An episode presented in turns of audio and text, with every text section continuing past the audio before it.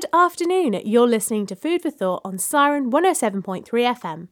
I'm Charlotte Reed, and this is Siren's Food Show. Each week, I take a look at the cafes and restaurants in and around Lincoln and find out about other foodie things happening in the county too.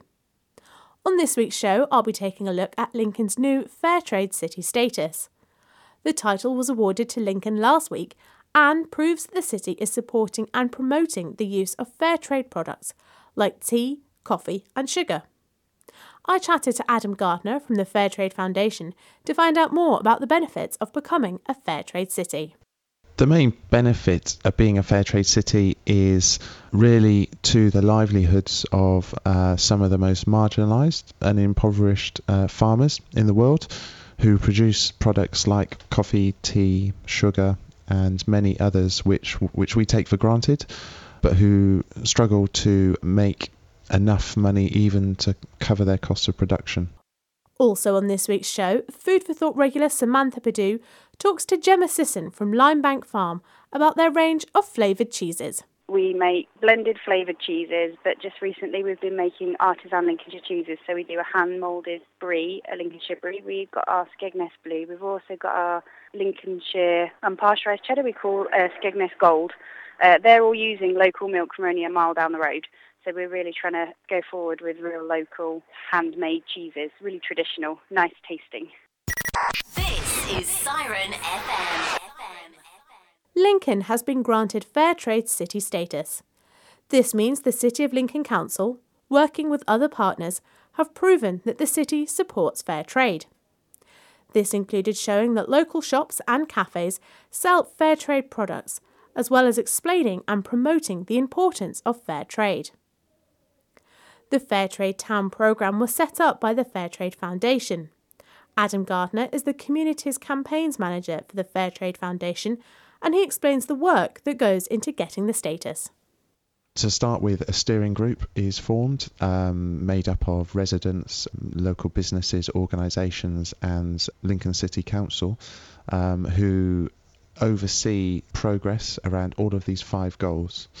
And um, earlier in the year, after about a year's hard work um, by those um, individuals and organisations, they submitted an application uh, to us showing what they'd done around each of the five goals, and we were really pleased to see all the progress that has been made and award Fair Trade City status. The five challenges to become a fair trade city are the City of Lincoln Council had to pass a resolution to support fair trade. Shops and cafes sell fair trade products. Fair trade products are used in workplaces.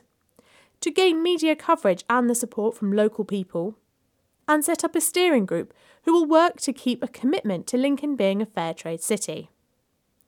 Adam explains that these challenges means a successful application requires the local community to work together. To become an accredited fair trade city, there are five goals which have to be met, which are basically all around embedding fair trades across the community. The central proposition with fair trade towns is that everybody can do something uh, to support fair trade, and if everybody's doing it, then you're a fair trade town or city. Lincoln's new status means people will start to spot certificates and stickers in shops saying we support Fair Trade Lincoln. Plus, there'll be fair trade events each year. Adam says the support for fair trade in Lincoln helps those further afield. The main benefit of being a fair trade city is really to the livelihoods of uh, some of the most marginalised and impoverished uh, farmers in the world who produce products like coffee, tea, sugar, and many others which which we take for granted, but who struggle to make enough money even to cover their cost of production. And there'll be more from Adam later in the show. He'll be talking more about fair trade and the Fair Trade Town programme. Keep listening to hear that towards the end of today's show.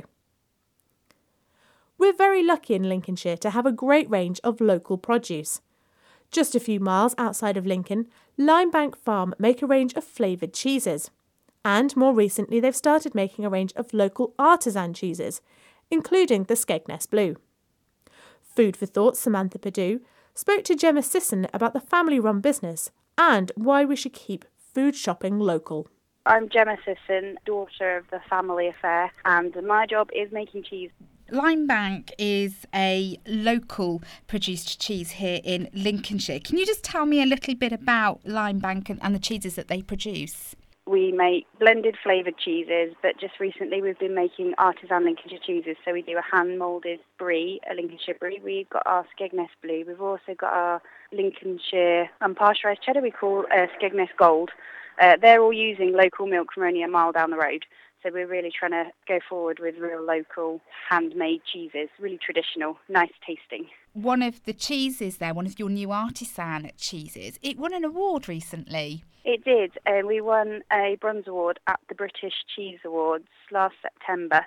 We've also put them in this year, so hopefully we'll get some more. Also, our black pepper cheese won the same award as well. Now, you talked about local um, milk being used to make the cheese. How important is that to you and the family who make the cheese? I think it's really important. It, there's a lot of emphasis on local, but apart from that, it's easier it's cheaper sometimes, most of the time, you know, and it's nice to go round for a chat to your local dairy and, and see how they're doing. And it's nice community atmosphere dealing with people instead of just ordering stuff over a phone. It's a lot nicer to do business like that as well as fulfilling, you know, the, the local that people want these days. Now, the range of cheeses that you do, you've got 18 flavours, if you like, of, of, of a space of normal cheese, and then you've got your artisan cheeses. Where does the inspiration yeah. come from the flavours? generally the customers. We've, we've just brought out a caramelised red onion, so it actually makes the range up to 19 now over the last week. So, yeah, just, just customers asking for things, things they've seen elsewhere that they really like or, or things they, they like the sound of. I mean, um, a few years ago we kept getting asked for horseradish cheese, so we made that on a trial and now it's one of our best sellers. So, yeah, just customer input, people talking to us on the stands us sort of taking it in and inventing some things.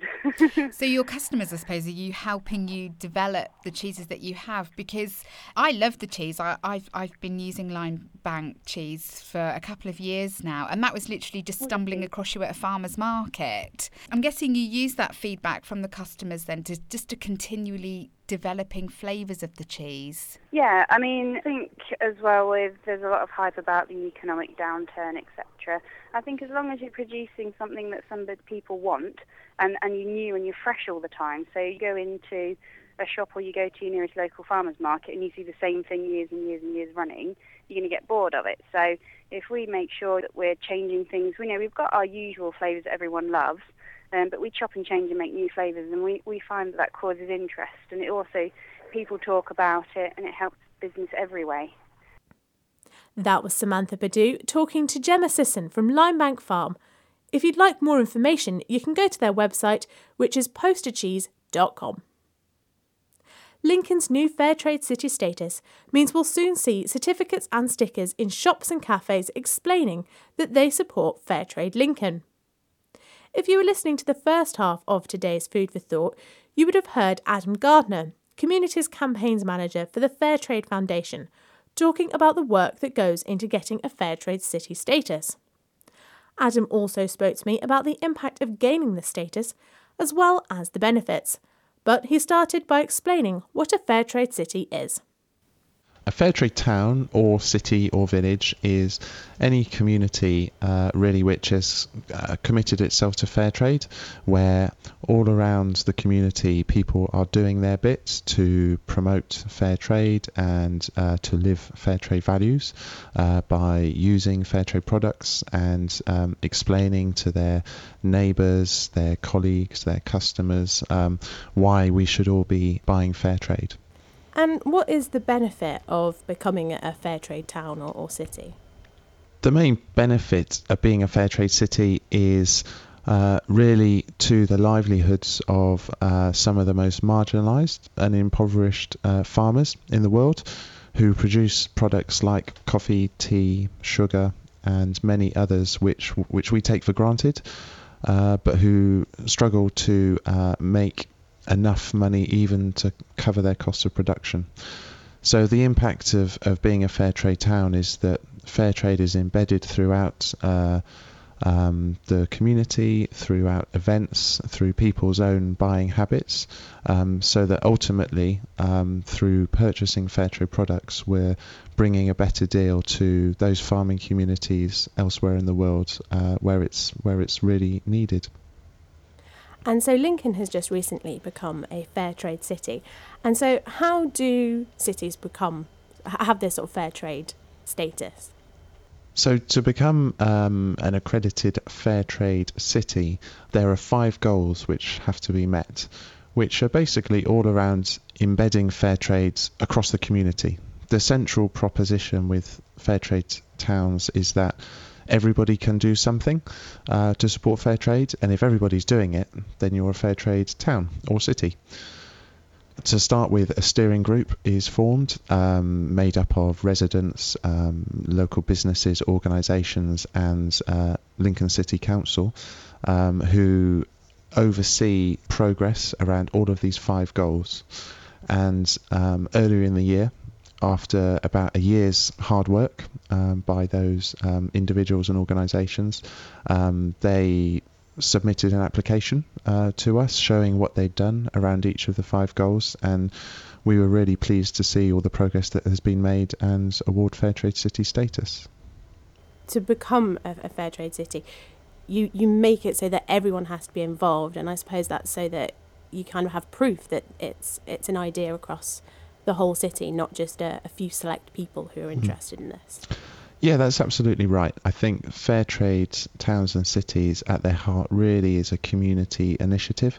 It's about getting the community together and using community connections to talk about these issues and to really spread awareness about why it's important to support fair trade there are many knock on benefits as well. I've been to many fair trade towns and cities where people have said, um, you know, I'm now in regular contact. I've met the person from this uh, church, from this school, from this shop. I speak to so many people that I wouldn't otherwise speak to. So um, it really is um, a force for, for bringing the community together.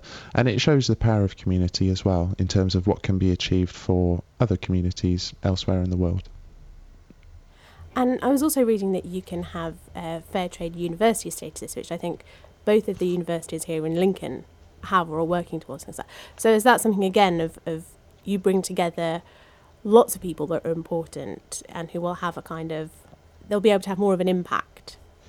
Yeah, that's right. So there are fair trade universities, fair trade churches, and fair trade schools, um, all in um, in, in Lincoln and uh, and across the UK.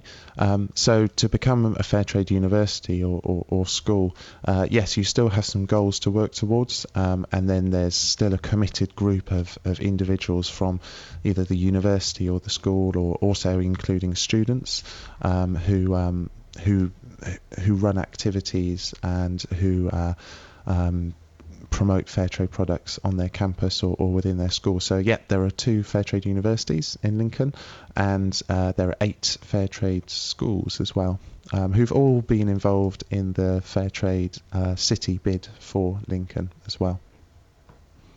And so, now that Lincoln is a fair trade city, what's sort of going to be different now, fair trade wise, for us? Well, first and foremost, it uh, means that there's a, a, really good selection of fair trade products available so that people in Lincoln can show their support for fair trade. Um, but it also uh, means that uh, going forwards there'll be uh, continued events to uh, raise awareness about the need to continue supporting fair trade and and that um, fair trade is really embedded into into the community, into organisations, so that uh, when they're going out to buy their tea and coffee, they're choosing fair trade. Um, the council is um, has passed a, a, policy, a resolution to um, continue to encourage businesses and organisations to support fair trade and and investigate uh, fair trade in their in their procurement uh, contracts and things like this. So um, we hope that going forward, becoming a fair trade city is just the first uh, step on the journey, and um, and it, things will continue to go from strength to strength, and people will be buying more fair trade uh, products uh, more regularly, and uh, more farmers and workers uh, will be benefiting. And how many fair trade of towns and city and villages are there across the UK? There are now, I think it's 571 uh, with Lincoln, uh, fair trade towns, cities, villages, and boroughs uh, across the UK. Um, and that's all since 2001 when the first fair trade town in Garstang in Lancashire uh, was declared. And so, how's it all sort of progressed since that first place got that fair trade status? Very organically, and to be honest, um, the very idea of being a fair trade town uh, came from the people within Garstang. Uh, it came from campaigners um, who came up with this, this idea that um, the fair trade mark was not just a certification mark um, which you can see on products, but it's actually a great way to engage other people in your community with um, issues to do with food provenance and um, justice for the farmers and workers who, who grow our food. So it really was a grassroots idea, and from then it just snowballed. Um, the idea caught on. It spread really by word of mouth and through different networks, um, uh, through churches, through other NGO networks, through through all the good work that that fair trade town groups were doing to raise awareness of of fair trade. Um, so it's it's really just mushroomed, and there are actually over 1,200 fair trade towns around the world now as well. So the idea has been exported to uh, around 20 other countries where fair trade town exists. So it's really a global movement as well. And has the sort of grassroots idea had an impact on the way that you've, as the Fairtrade Foundation, have thought of spreading the message of, of fair trade products? Mm. Yes, well, uh, there's there's no way that uh, fair trade would be so well known today, and fair trade sales would have grown so quickly over the last ten years if it weren't for the grassroots support. Uh, we often say that the producers and campaigners are the, the beating heart of the fair trade movement because really what it what fair trade is about at its heart is connecting consumers with um, back with with with producers. Um, we're too removed from the people who grow our food, um, and therefore we don't value it enough generally. Um, and there's no more effective way to do that I don't think, than community level activity uh, where people are talking to their neighbours and their colleagues and their friends um, uh, about these issues and choosing buying fair trade products as a way of taking action. Because I suppose people are quite, even as something as simple as buying tea, they'll they'll know which brand they they like and they'll always buy mm. it. And so if you're kind of going from a a more personal view and a more personal way of talking to people, it will have more of a an impact. Yeah, that's absolutely right. Um, I think personally, I'm more likely to listen to a recommendation from my from my neighbour than something I read in a magazine. Um, but also, I mean, it's it's about um, spreading awareness of the issues and then offering uh, fair trade as a really simple and practical way to take action. I think there's lots of world trade is a really big and murky topic, and sometimes we can feel quite uh, powerless um, up against the huge imbalances of power that exist there and the, these massive global markets which have been built up over centuries of, of world trade. But what fair, the fair trade town and city model does is it gives us all something really practical that we can do really easily to make a difference. And it localizes these big uh, global issues um, and gives us something really practical that we can do. And as we've seen, I think over the last decade or so, when lots of people are um, are undertaking these small actions, they they mount up into something really big. That was Adam Gardner from the Fairtrade Foundation. If you'd like more information, then you can go to the Siren website, which is sirenonline.co.uk. On 107.3 FM, this is Siren FM. And that's all for this week's Food for Thought. If you have any restaurant recommendations or just want to get in touch, then head to sirenonline.co.uk and click on Food for Thought. And there you'll find out how to get in touch with me. You can also tweet the station using at Siren FM. You can also listen to previous shows online, and today's interview with Adam from the Fairtrade Foundation and Gemma from Limebank Farm, which was done by Samantha Pidoux, will be up on the website too.